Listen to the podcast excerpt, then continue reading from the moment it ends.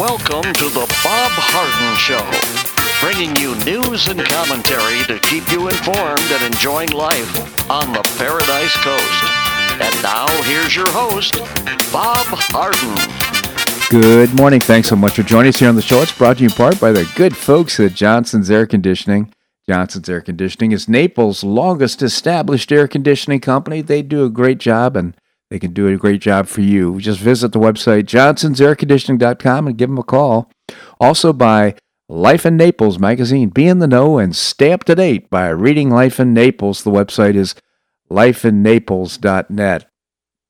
We have terrific guests for today's show, including Bob Levy, the chairman of the Cato Institute. We're going to explore presidential powers, including the exercise of war powers. Uh, Andrew Joppa professor and author of Josephus of Oz. He'll be joining us as well as Larry Bell, endowed professor at the University of Houston in space architecture. He's also the author of several books. His latest is uh, How Everything Happened, Including Us.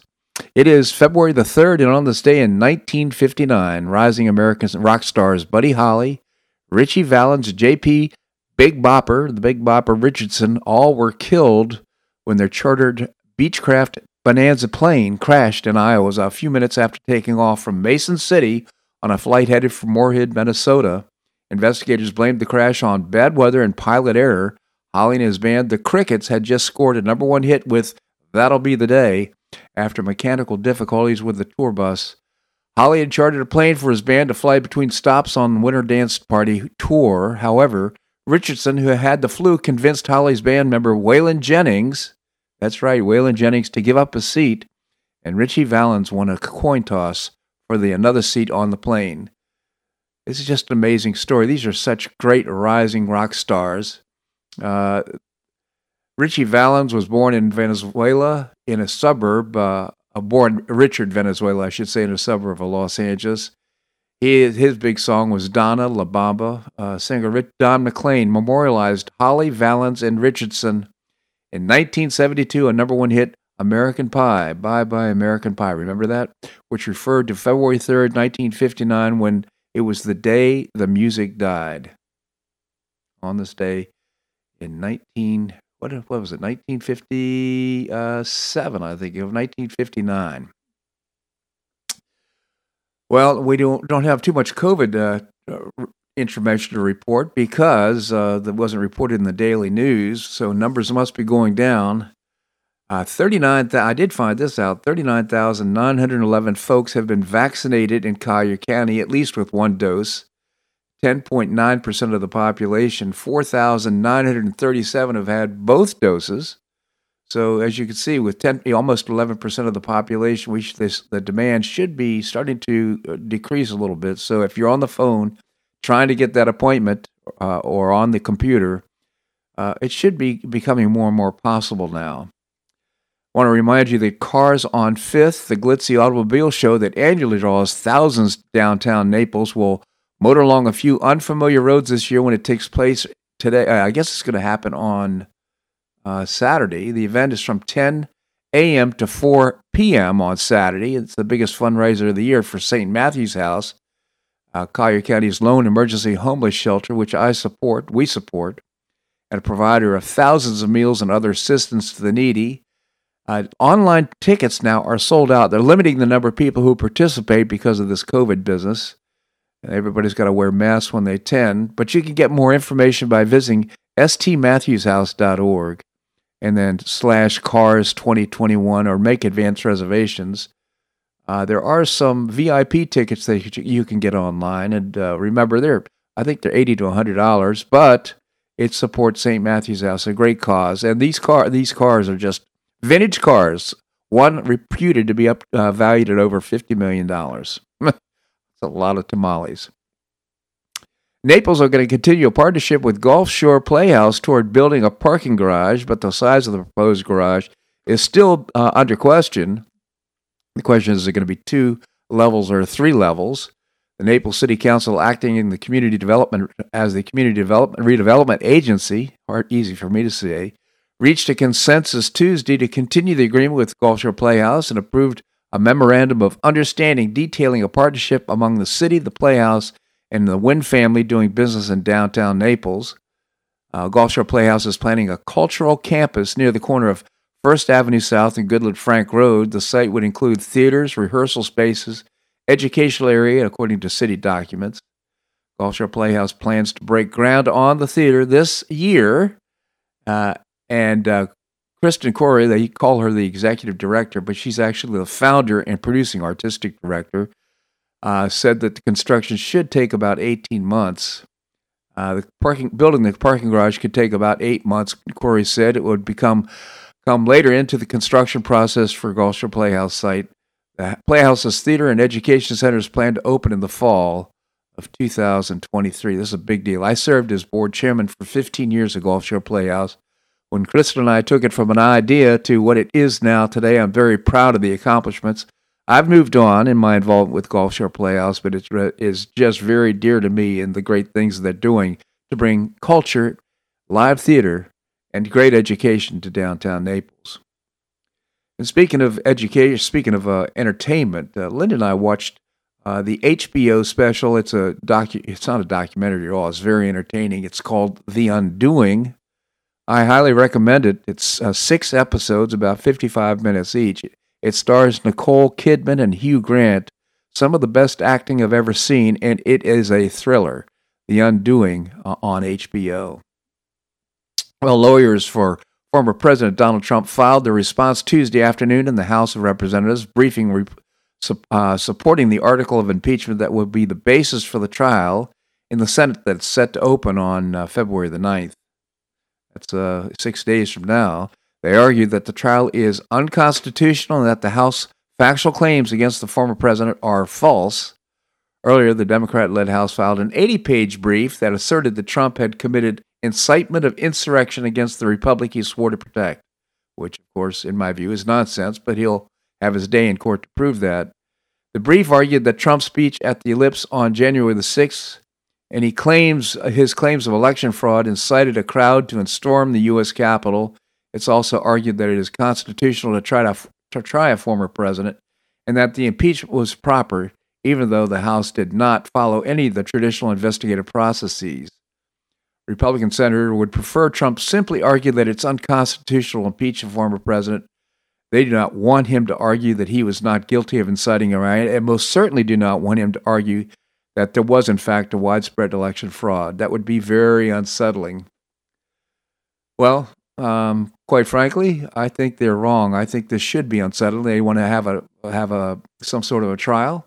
I think the president should pre- present his case, not only that uh, it's unconstitutional, but also that he didn't incite the riot. He has proof of that, and he should also uh, take again the uh, whole notion of why they were meeting in the first place because there was election fraud. I'd like to see the entire thing re- reviewed so that the American people can get all the information. The mainstream media has squeezed this whole situation in such a way that the narrative is uh, supporting uh, the Democrats' case, but he has a case too, and quite frankly, he has nothing to lose. Uh, they should he should go on trial and uh, he should prove his case that number one, he didn't incite the people to a riot. Number two, uh, that uh, he is guilty. He is not guilty uh, of uh, any of the charges, and that number three, he, the the election was stolen. He should have a chance to prove that in front of the American people. I hope that they'll make that decision. I think a couple of his lawyers left because they didn't want him to uh, to do that. By the way, Florida uh, Governor Ron DeSantis, again, a real hero of mine, I think he's doing a great job, on Tuesday proposed a law that would combat big tech's censorship of right wing political candidates and that blasted the monopoly of communication platforms that monitor and control Floridians. Legislation will target Facebook, Twitter, Google, Amazon, and Apple, according to the Florida Speaker, Chris Sprowls. Uh, what began as a group of upstart technology companies from the West Coast has since transformed into an industry of monopoly communications platforms that monitor, influence, and control the flow of information in our country and among our citizens, he said. That is during a press conference. Uh, these platforms have played an increasingly decisive role in elections that have negatively impacted Americans who descend from orthodoxies favored by big tech cartel, he added. Citing former President Donald Trump's removal from Twitter in his final days in the office and restrictions on social media like Parler. Uh, DeSantis said big tech has been allowed to manipulate news content and design algorithms that favor the candidates of their choice. That's why in Florida, we're going to take aim at those companies and pull back the veil and make sure those guys don't dominate and continue to find loopholes and gray areas in, uh, to live above the law. Dennis DeSantis said, under our proposal, if a technology company deplatforms a candidate for election office in Florida during an election, that company will face a fine of $100,000 daily until the candidate has access to the platform and it's restored. The bill, if passed, would prevent platforms from rapidly changing standards, allowing people to opt out of content algorithms, create a cause of action pathway for legal action, and fine tech companies $100,000 daily for deplatforming political candidates. Unfortunately, I don't think $100,000 a day is going to make a difference to these guys because they are so rich. They're billionaires. Uh, maybe it should be a percentage of the net worth of the stock. Uh, I'm being facetious. They couldn't do that. But uh, nevertheless, I think it will get their attention. DeSantis said it used to be that consumers uh, were trusted to make their own decisions about what information to consume. He says, well, now they're, these decisions are made increasingly more difficult because of these uh, uh, companies. And I just really salute DeSantis for this. I think he's just doing a great job. Just another great decision to protect Floridians from uh, the nefarious things that are going on. This segment of the show brought to you by the good th- folks at Johnson's Air Conditioning, Naples' longest established air conditioning company. Visit johnsonsairconditioning.com. Also by Life in Naples mag- magazine. Be in the know and stay up to date by reading Life in Naples. Lifeinnaples.net is the website. All right, coming up, Bob Levy, chairman of the Cato Institute. We're going to do that and more right here in the Bob Harden Show on the Bob Harden Broadcasting Network.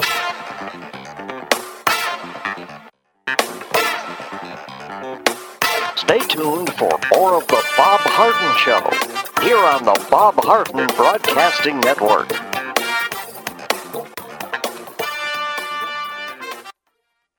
I'm Bob Harden, the host of the Bob Harden Show. One of my favorites for breakfast or lunch is Lulabee's Diner, providing great service, fabulous food, and a rockin' good time. Lulabee's Diner is a throwback to the 60s, complete with great music and a fabulous 60s decor. What I like best is a blend of great food, great value, and terrific service. Most of the friendly waitstaff has been part of Lulabee's for years. I enjoy the great choices for breakfast and lunch, and you'll find the menu has everything and anything to satisfy your taste. Lulabee's offers catering, party platters, lunch boxes, and more. Lulabee's Diner will quickly become one of your favorites for breakfast or lunch. No reservations are needed. Check out the website at lulabees.com and stop by Lulabee's Diner, open from 8 a.m. until 2 p.m. seven days a week. Lulabee's Diner in the Green Tree Shopping Center at the corner of Immokalee and Airport Pulling Roads. Stop by Lulabee's Diner for fabulous food and for a forever cool rockin' good time.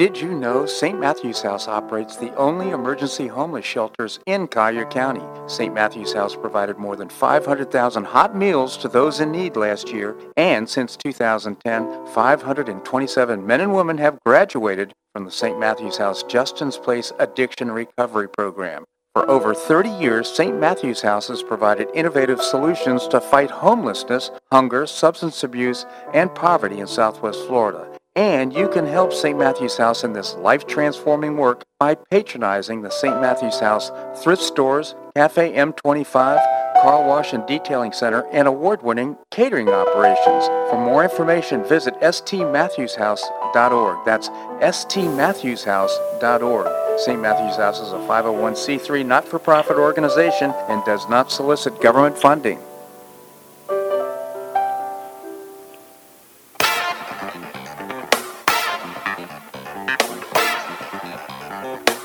Welcome back to the Bob Harden Show. And now here's your host, Bob Harden.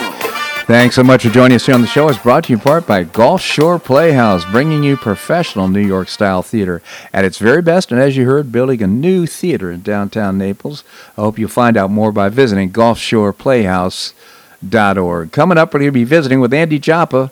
Right now, we have with us Bob Levy, the chairman of the Cato Institute and constitutional scholar. Bob, thank you so much for joining us. Great to be with you, Bob. Thank you. So we've been talking about the uh, the executive powers. We've covered a number of them, but right now I'd like to talk and, and focus on war powers. Uh, what's the constitutional framework for war powers for the president as well as uh, Congress? Of course, this is an area where the president, understandably, has a good deal more authority and discretion. And most important, uh, his authority in foreign affairs includes the power to wage war mm-hmm. as commander in chief of the uh, armed forces. That power still has its its limits. And most importantly, it's about waging war, not about declaring war. Declaring war is Congress's uh, job. Yeah. And second, the Constitution also assigns to Congress and not the President the power to make rules for the government and regulation of the land and naval forces. And third, um, as we know in other areas, uh, these things cost money, war most particularly. Yeah. And Congress retains the uh, power of the purse. So interesting. We're seeing troops already show up in Syria. Voila! All of a sudden, Yeah. it's yeah. just amazing. So how has Congress tried to assert its own authority? Yes, to help to help resolve the this debate over who has authority in what area, uh, Congress passed the War Powers Act back in uh, 1973. So we're talking about almost a half century ago. Uh, by a two-thirds vote, by the way, over a veto by uh, President Nixon.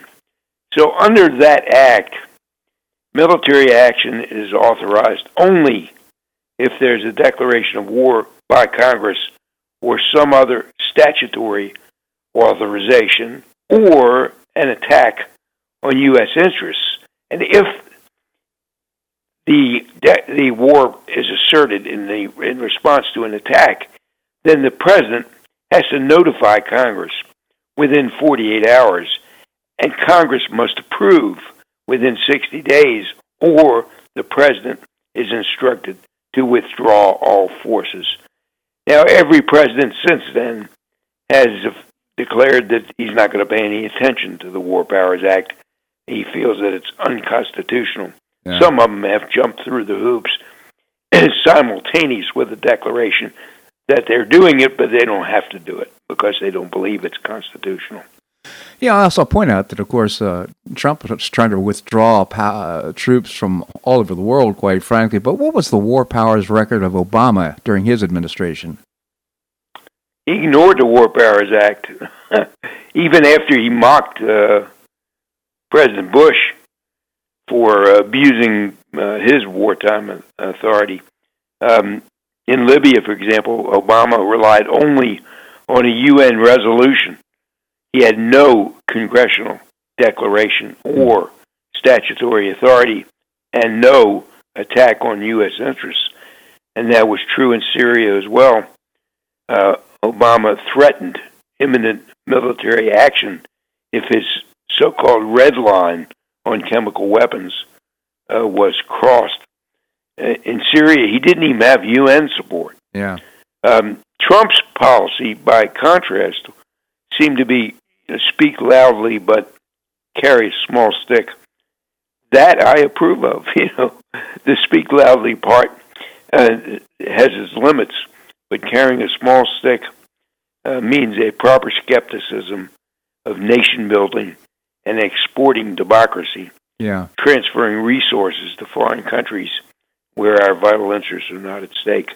Yeah, if I'm Trump not was, mistaken, uh, that that was uh, Teddy Roosevelt, I think, that first, first quoted that, if I'm not mistaken. Was that Teddy Roosevelt? Yes, Roosevelt? I think so. Yeah, so I mean, I think though, uh, I would just suggest that Trump has actually wanted to carry a big stick, meaning he had all the force that uh, needed necessary in order to uh, handle any situation. So his stick was big, and he spoke loudly, but he didn't want to be involved in uh, foreign affairs, in foreign. I, th- I think that's a fair assessment, um, and I applaud the Trump administration for its reluctance to get involved in uh, some of these uh, exercises that have committed U.S. resources, particularly to foreign autocrats, yeah, uh, where just the opposite of, of uh, exporting democracy, where we've permitted them to extend their their autocratic rule. Yeah. Uh, it's flaring up again in Myanmar or, or uh, Burma. So we'll see what Yeah. how that happens. So, what did the framers have to say about the war powers? Well, originally, uh, the text of the Constitution said that Congress can make war. That was changed to declare war, and, and that established uh, that the president can supervise the conduct of the war, but only after hostilities are authorized. and there's only been two formal declarations of war since uh, 1900, World War One and World War Two. Yeah. And prior to that, we had the War of 1812, the Mexican Mexican American War, and the Spanish American War. Yeah. So we're talking about five wars that have actually been declared by Congress. I mean, a heck of a lot more uh, that we've uh, that we've been, been involved in. So uh, the president takes over after hostilities are authorized. The animating sentiment at the time of the founding was fear of executive power. This return of the king. Yeah. so against that backdrop, um, we've uh, done our best to uh, reinstall the the king when it comes to the war making capability.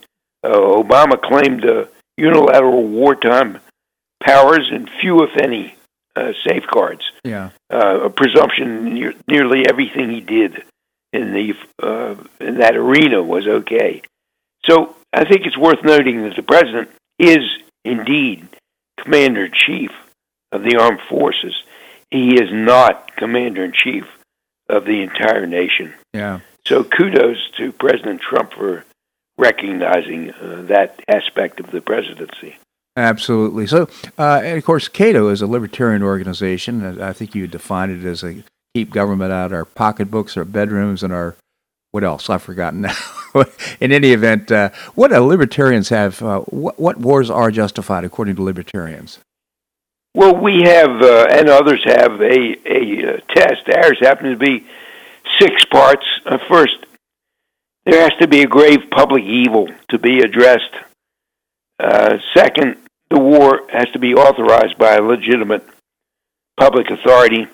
Typically, that means Congress. Mm-hmm.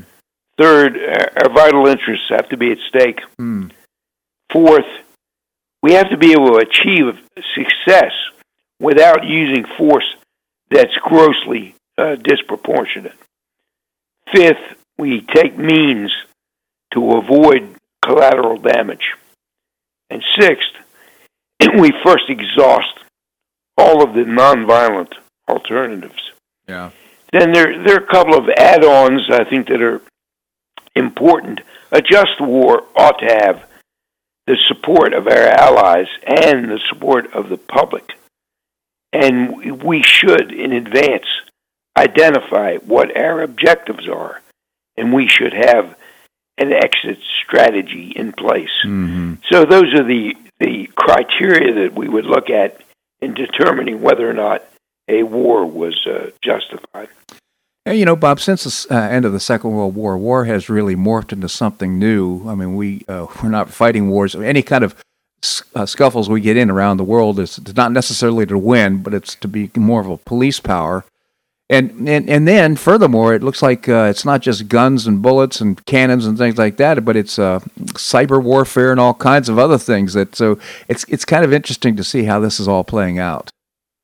Yeah, I mean, the, the, the bad news is that uh, there are lots of means by which we can be attacked, Right. short of outright uh, hot facil- uh, hostilities. Yeah. The good news, however, is that it means that American uh, lives are less at risk when we can exercise our uh, war-making power to the extent that it's justified Yeah. by means other than the commitment of U.S. troops. Yeah. So there's a there's a trade-off there. It, it, it exposes us to things like cyber warfare.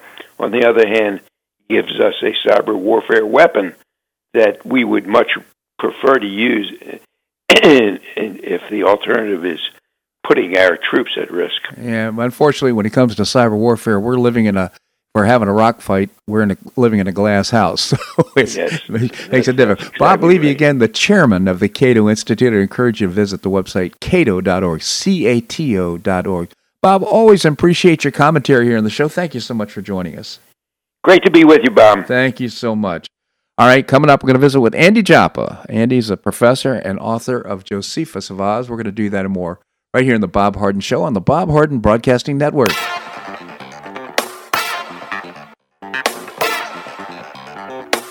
Stay tuned for more of the Bob Harden Show here on the Bob Harden Broadcasting Network.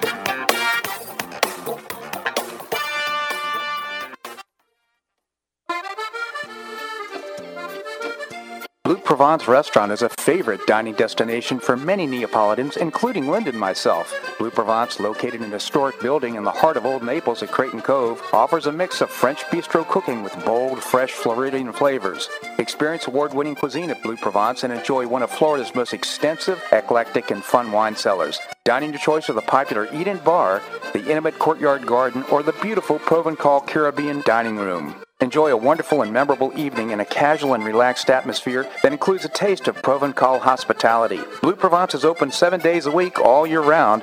Visit BlueProvenceNaples.com for reservations, everyday specials, and coming events. That's BlueProvenceNaples.com or call 261 8239. That's 261 8239. Blue Provence French Restaurant in the heart of Old Naples.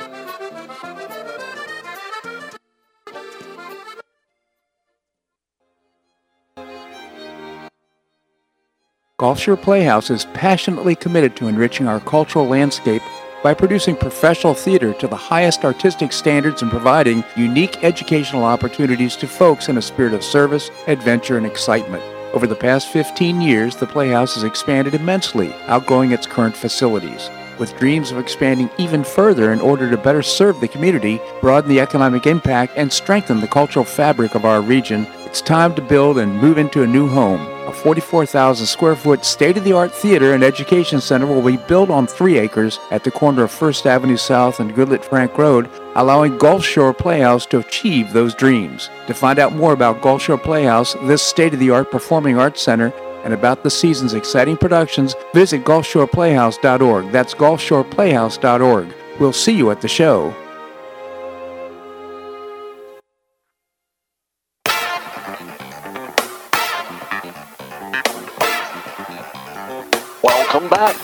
Bob Harden Show. And now here's your host, Bob Harden.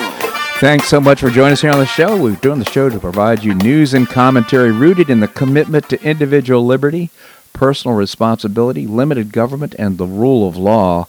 Coming up, we're going to visit with Professor Larry Bell. Right now, we have with us Professor Andy Joppa. Andrew Joppa is uh, author. Josephus of Oz, a terrific read, but off for, for today's topic. Andy, thank you so much for joining us. Good morning, Bob. So, Andy, we're a week or so into this administration. What are your thoughts?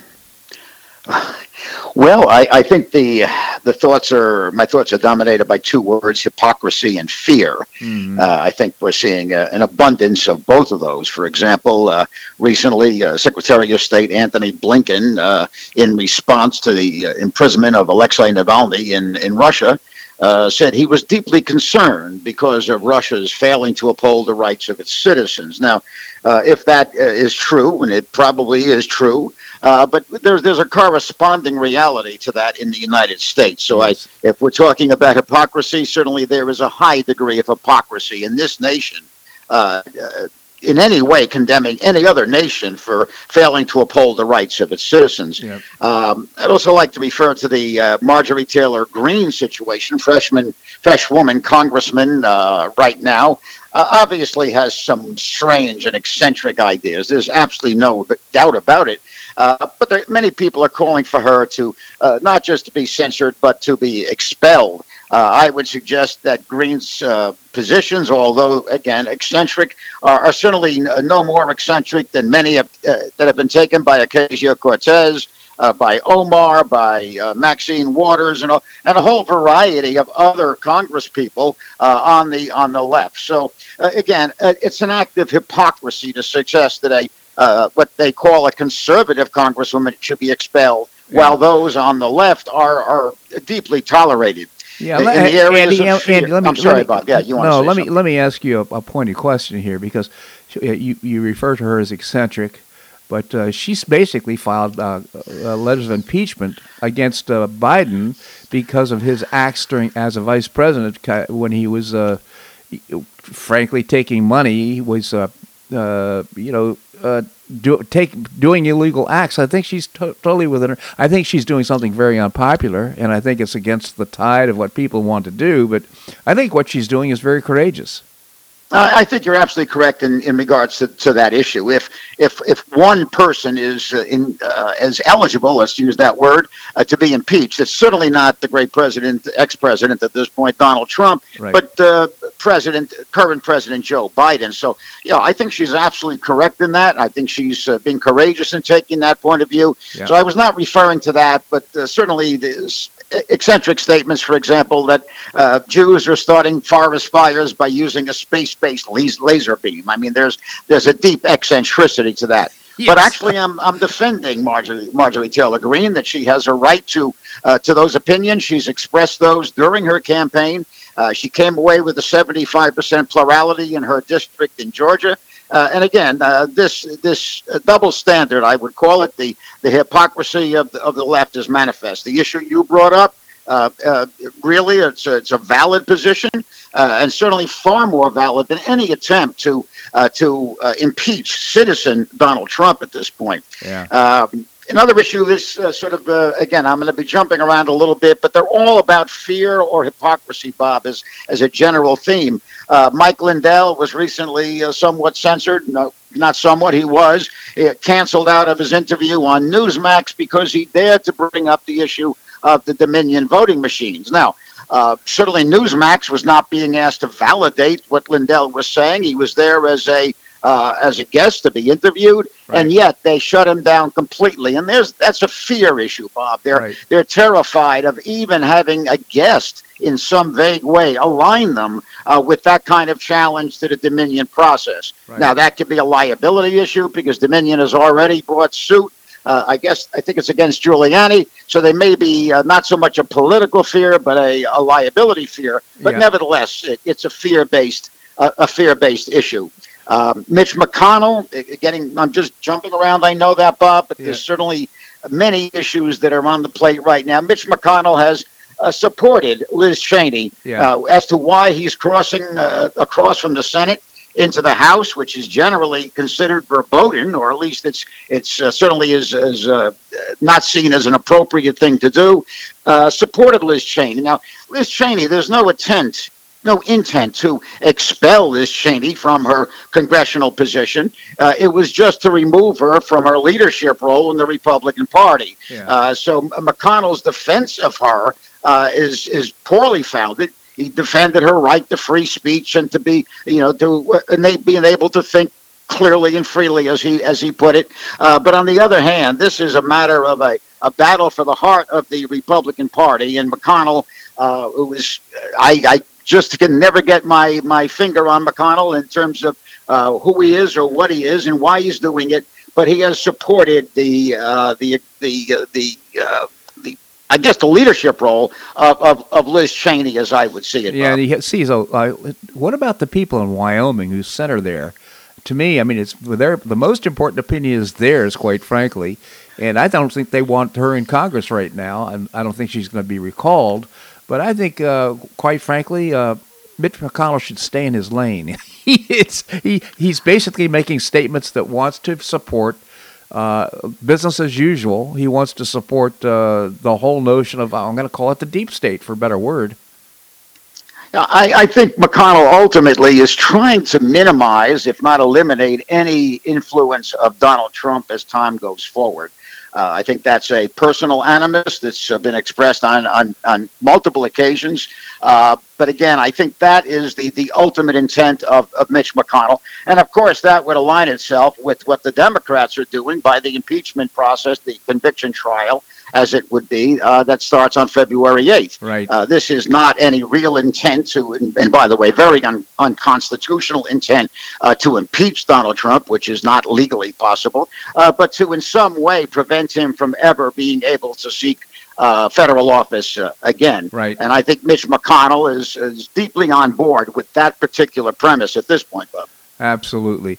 And by the way, uh, I'm very proud of uh, our governor st- uh, stepping up and, and uh, really addressing the whole issue of free speech and uh, political power with regard to the uh, the tech companies, the big tech companies. He just made a statement yesterday. He's proposing legislation to fine them hundred thousand dollars a day when they, for example, deplatform or or make, for example, as they've done with President Trump, make his Twitter's uh, unavailable or tweets unavailable. So I'm very I'm very proud of him. I'm very glad that he did that because quite frankly, what we're seeing in this administration right now is silencing or destroying dissenting voices, and it needs to be addressed.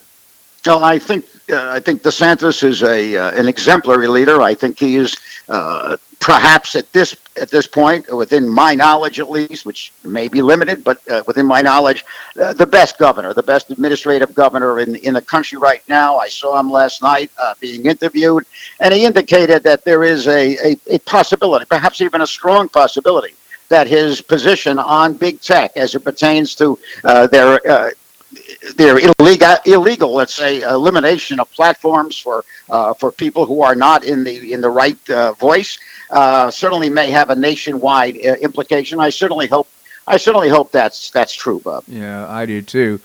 So, I mean, what are your thoughts about the this uh, China and and foreign involvement that uh, Biden is expressing with regard to some red lines he can't cross?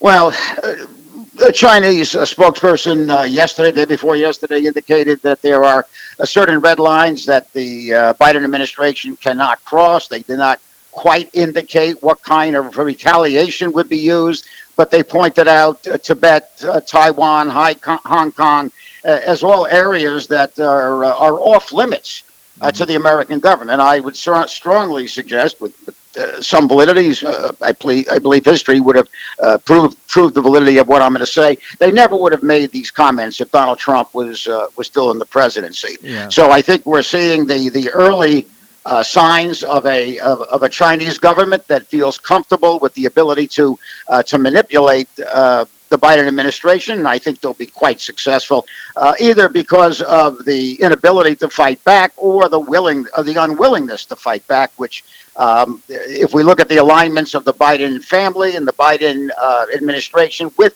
uh, the CCP, I think it's probably the the unwillingness rather than the inability to push back. Well, well it, to say it bluntly, I mean, uh, he sold out. His family sold out to the Chinese, and uh, you know they're holding him to account. Well, yeah, I mean, there, there's there's always payback time. I think there's a dossier on the the Biden family that is probably two or three feet thick in the in the CCP. So uh, I think there's a, a strong pressure the CCP can exert. Uh, I'm going to use the word blackmail advisedly, but I think we're we can presume that there'll be some degree of pressure exerted by what I will call blackmail, based on the the history of the Biden family uh, interacting with the CCP, particularly. Bob. All right. Well, I want to take a little break here, Andy. Can you stick around? I'll be here, Bob. All right, we're going to have more here on the Bob Harden Show on the Bob Harden Broadcasting Network.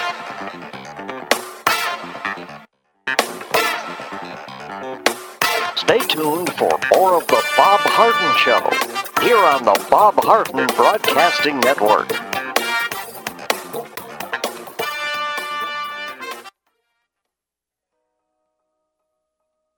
Do you have an extra auto you'd like to donate to charity? Maximize your tax deduction, support your favorite charity, and help a local child in need by calling Naples Auto Donation Center. Naples Auto Donation Center is a not-for-profit licensed car dealer. Just call NADC at 692-9840 and they'll take it from there. You get a properly documented tax deduction for whatever the vehicle actually sells for your designated beneficiary charity gets half the profit after fix-up costs, and the net revenue generated by NADC goes to Friends of Foster Children to provide tutoring and other enrichment activities for foster children the government doesn't provide. And NADC is also one of the few places in Collier County that sells inexpensive cars that actually run to folks who would otherwise not be able to afford one. It's a real win-win. Call Naples Auto Donation Center at 692 9840 or visit the website nadckids.com. You'll be glad you did.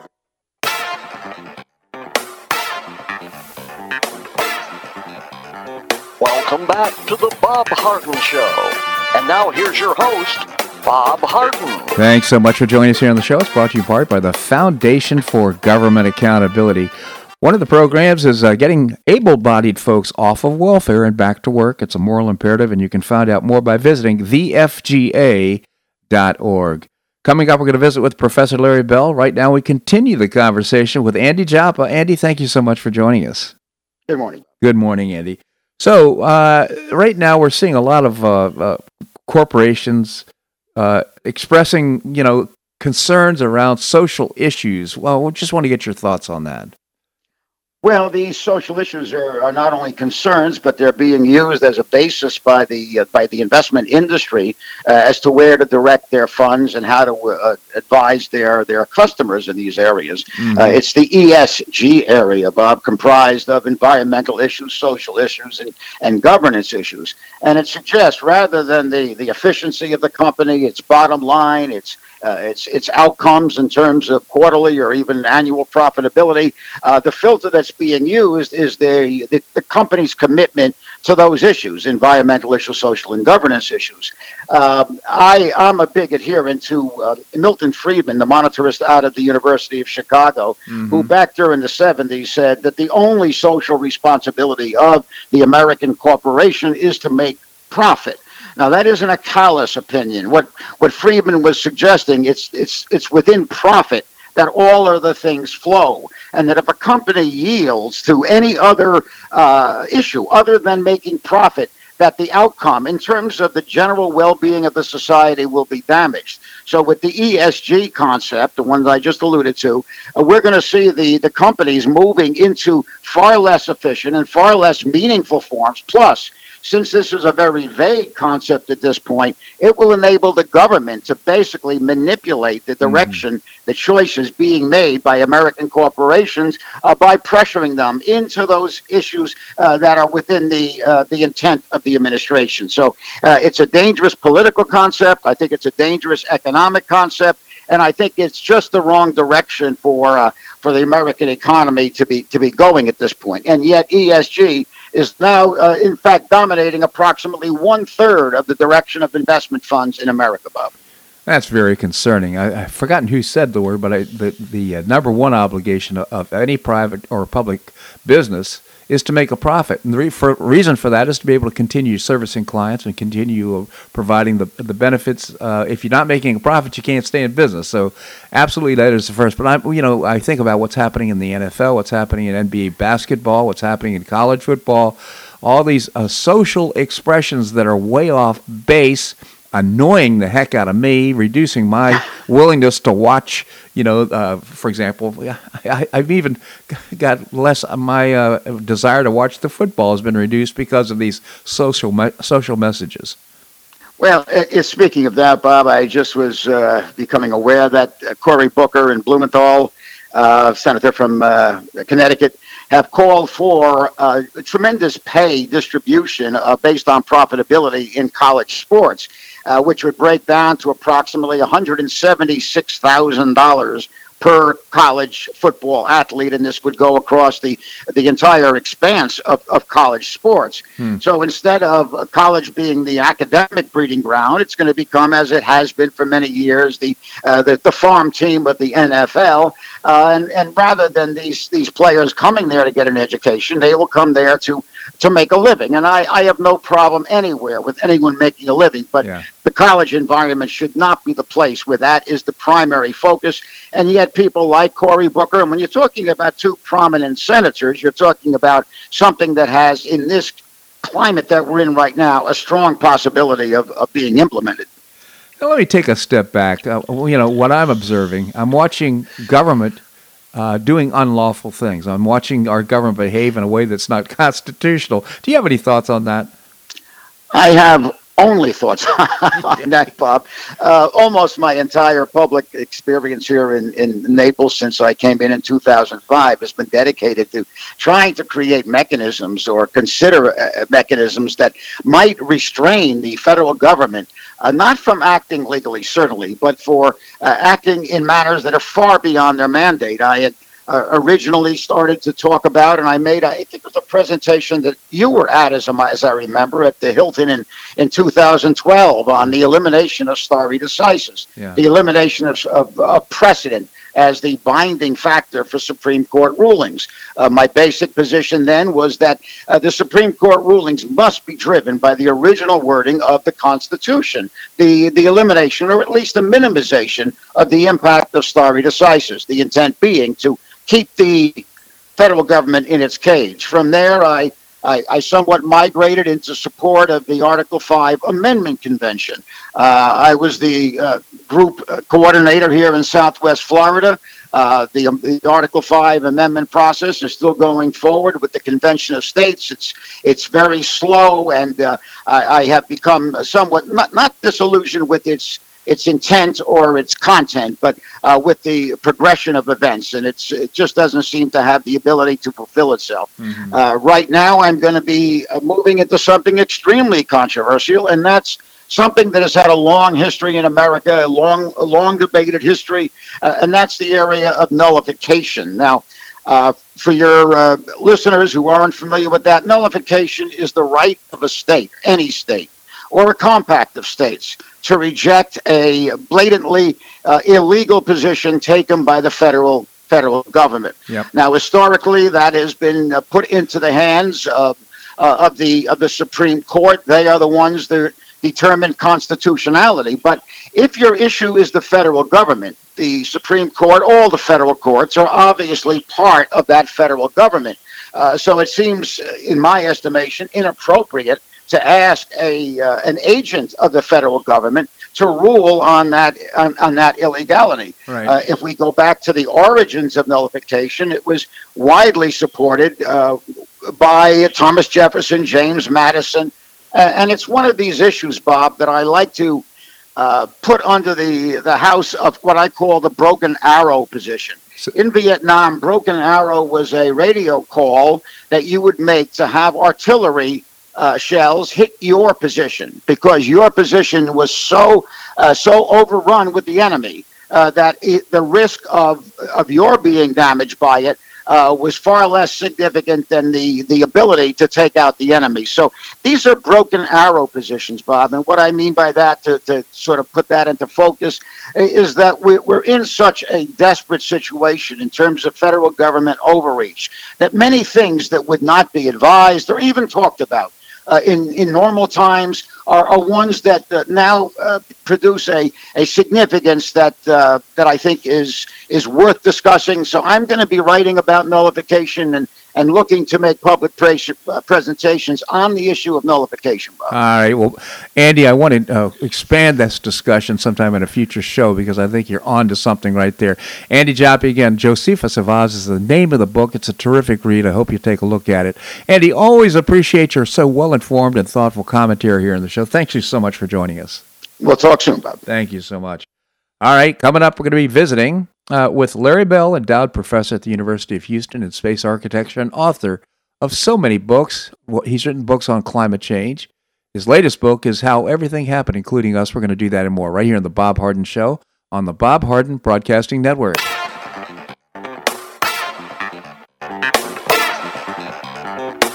Stay tuned for more of The Bob Harden Show here on the Bob Harden Broadcasting Network.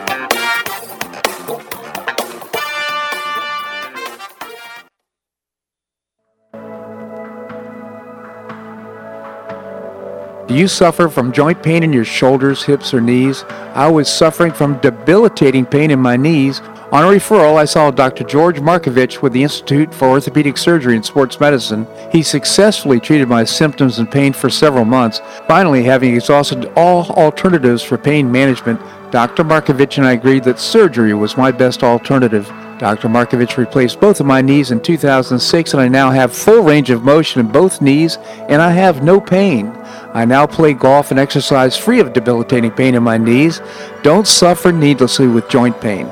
Call orthopedic surgeon Dr. George Markovich with the Institute for Orthopedic Surgery and Sports Medicine at 482 5399.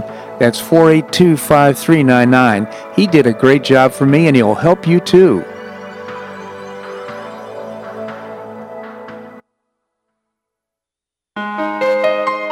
Listen to The Bob Harden Show, so why not market your company to our loyal listeners? Ads are played live on each show and then archived so listeners can hear the show and your ad at their convenience. Each advertising package includes a banner on bobharden.com with a link to your website at no extra charge. Join Lulabee's Diner, Johnson's Air Conditioning, Blue Provence, and many others who advertise on the show. Call me at 598 3889, that's 598 3889, or send an email to bobharden at hotmail.com to design an ad program that's just right for your business and your budget. You'll be pleasantly surprised at the cost and the value. Several advertisers have been with me for years. Find out why by calling 598 3889 or send me an email to bobharden at hotmail.com. You'll be glad you did.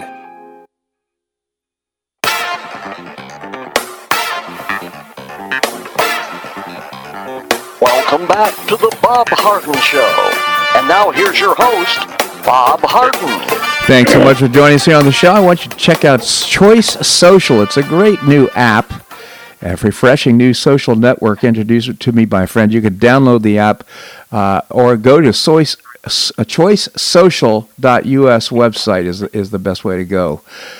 Uh, we have with us Professor Larry Bell, endowed professor at the University of Houston and author of several books. His latest is How Everything Happened, Including Us, and he's written several books on climate change that are so interesting. Uh, Scared Witless, The Prophets and Profits of Climate Doom. His latest on social on uh, climate change is the one that comes to mind first. Professor, thank you so much for joining us. Uh, thanks for having me on. Always a pleasure, Professor. And uh, you write your column for Newsmax, and your latest is about the Expect Overheated Climate Reports Advancing Radical Energy Agendas. And my goodness, the agenda right now for uh, trying to get rid of fossil fuels and make everything as alternative energy, it's clear and it is uh, front and center. What are your thoughts? Yeah, I think uh, we're going to see a lot of alarming reports. I saw another one that somebody passed along just uh, I think it was yesterday about how you know we're uh, see we're doomed. You know the oceans are going to rise, and we're it's our SUVs that are causing it. You know the glaciers are melting for the first time in you know millions of years, I suppose. But, but it's just absolutely insane. But but you can imagine they're going to get a lot more of it with uh, you know this President uh, Biden planning to sign on to the Paris Climate Treaty and climate climate agree, agreement, really, and uh, you know it's going to get pretty hysterical. Uh, we're going to see more of this stuff, and uh, so just just uh, you know try to hold your breath and not believe all of it. Yeah. Well, I had another article last week that uh, I think is is quite insightful that and it relates to this very much, and it has the title is Prepare for Energy Shortages, Cost Hikes, and Rationing. And I think, uh, you know, that's probably, it's, a, it's an article I've been wanting to write for a very long time. Uh, I think it's a very important one because it, it, it, it talks about some things that we're also going to hear a lot about, which is we hear about climate and energy justice. Mm. If you're scratching your head wanting to know what climate and energy justice is, uh, it ain't quite uh, perhaps what you think it is. Oh, what is it, Professor? Well, I, as I read it, you know, it's just really a do-good thing. We're gonna, and, and when if you don't drive your SUV and we buy each other electric vehicles, then then uh, hey, there's going to be, you know, it's it's going to be marvelous because uh, the, you know everything's going to run on electricity, and, uh, and mean, meanwhile, with electricity, we're going to, you know, say, well, where, where does electricity come from? You say, well, you know, it comes to my wall socket. You know, I just plug it in, mm-hmm. and my car runs. You know, it's free. and then you kind of wonder, well, yeah, but where's the other side of the the plug? I mean, does it connect to a windmill or yeah. a sun panel, a solar panel, or what? I mean, where, you know, that's really a great idea. But I'm also hearing that you want to, you know, you shut down fossil fuels, and uh, I always I always had the idea that that eight, some eighty some percent of our energy comes from fossil fuels, and we get we get a pretty good amount from from nuclear. We're going to shut those down too, mm. and uh, unless you live in the Pacific Northwest, we're not going to we're not going to have any water po- any more water power, hydropower. because uh, you know environmentalists don't want to build any dams. In fact, they want to tear down a lot of the dams we already have because they kill fish. So I'm just kind of back, scratching my head and say, well, yeah, but where does all this where does this electricity come from? Yeah. Well, we're just gonna we're just going to what we're going to do is we're yeah we're going to you know give me a break. We're going to we don't need energy independence from you know from you know from uh, oil. We'll we'll just we'll just run things on windmills and sunbeams, and when the sun isn't shining, it's hidden a little bit, and behind the clouds, and the wind isn't blowing. We'll just we'll just store that we'll just store that energy in in, in batteries. We'll just build. We'll pay to buy all these batteries. Mm-hmm. Yeah, but you know, with the batteries are they are they clean? Are they supposed to be environmentally safe? Yeah, they're really clean. Well, how do you where do you get the rare earths from them? Oh, it's simple. We'll buy it from China. We'll buy the lithium and and and, and materials from China. Yeah. And and yeah, they they promised to you know rejoin the Paris Agreement, and you know, 15 years from now, they promised they're going to just you know on their honor, they're you know they're going to they're going to start stop building new coal plants, Yeah. and then that'll be great, and we'll all be friends, and the world will be better, and the and the polar bears will be good. Yeah. So so all this energy justice is is to say uh, so then it takes a step further. So well, hey, you know, besides that, we'll have energy justice and climate justice, and and I looked that up. I was saying, well, how do you get climate justice? And it got better.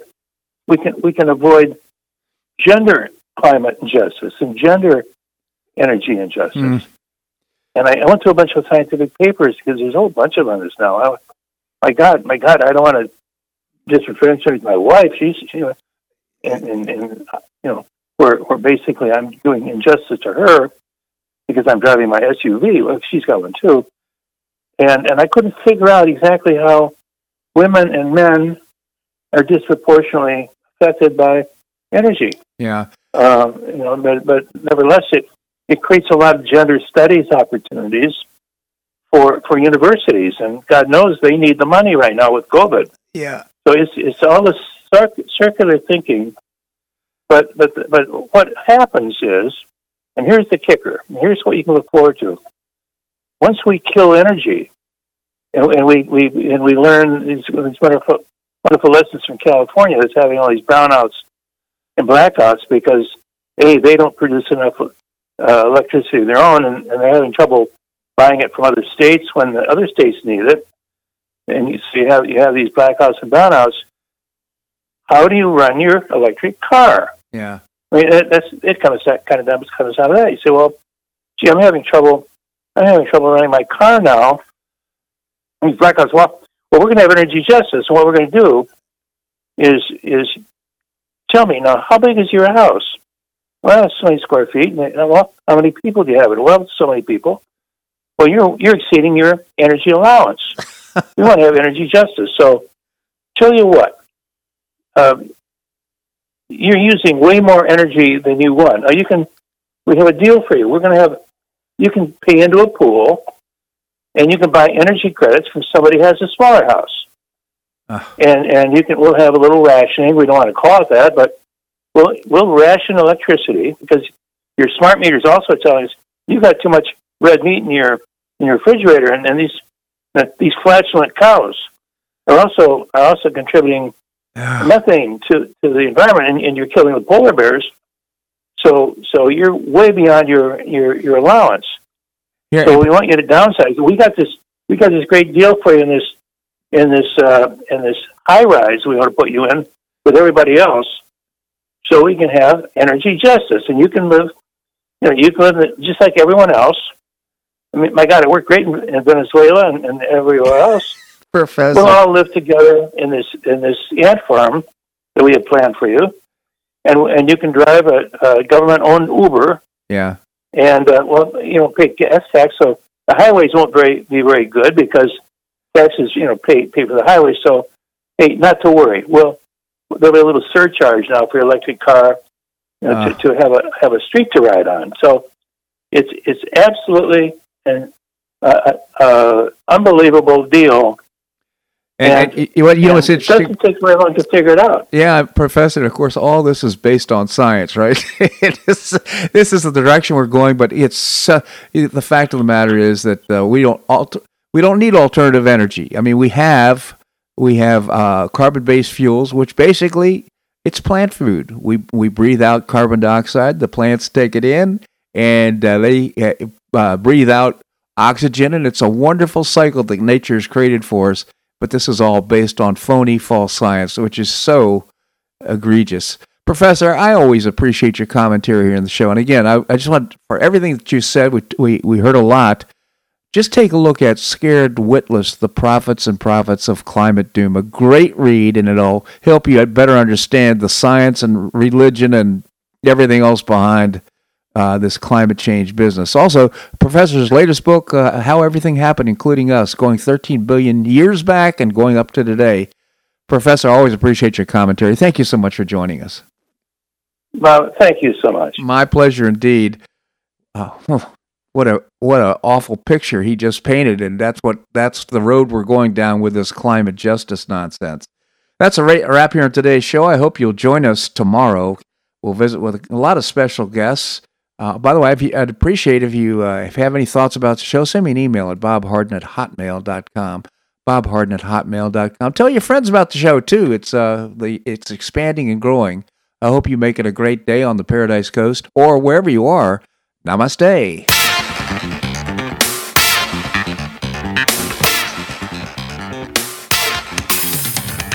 Thanks so much for listening to The Bob Harden Show on the Bob Harden Broadcasting Network.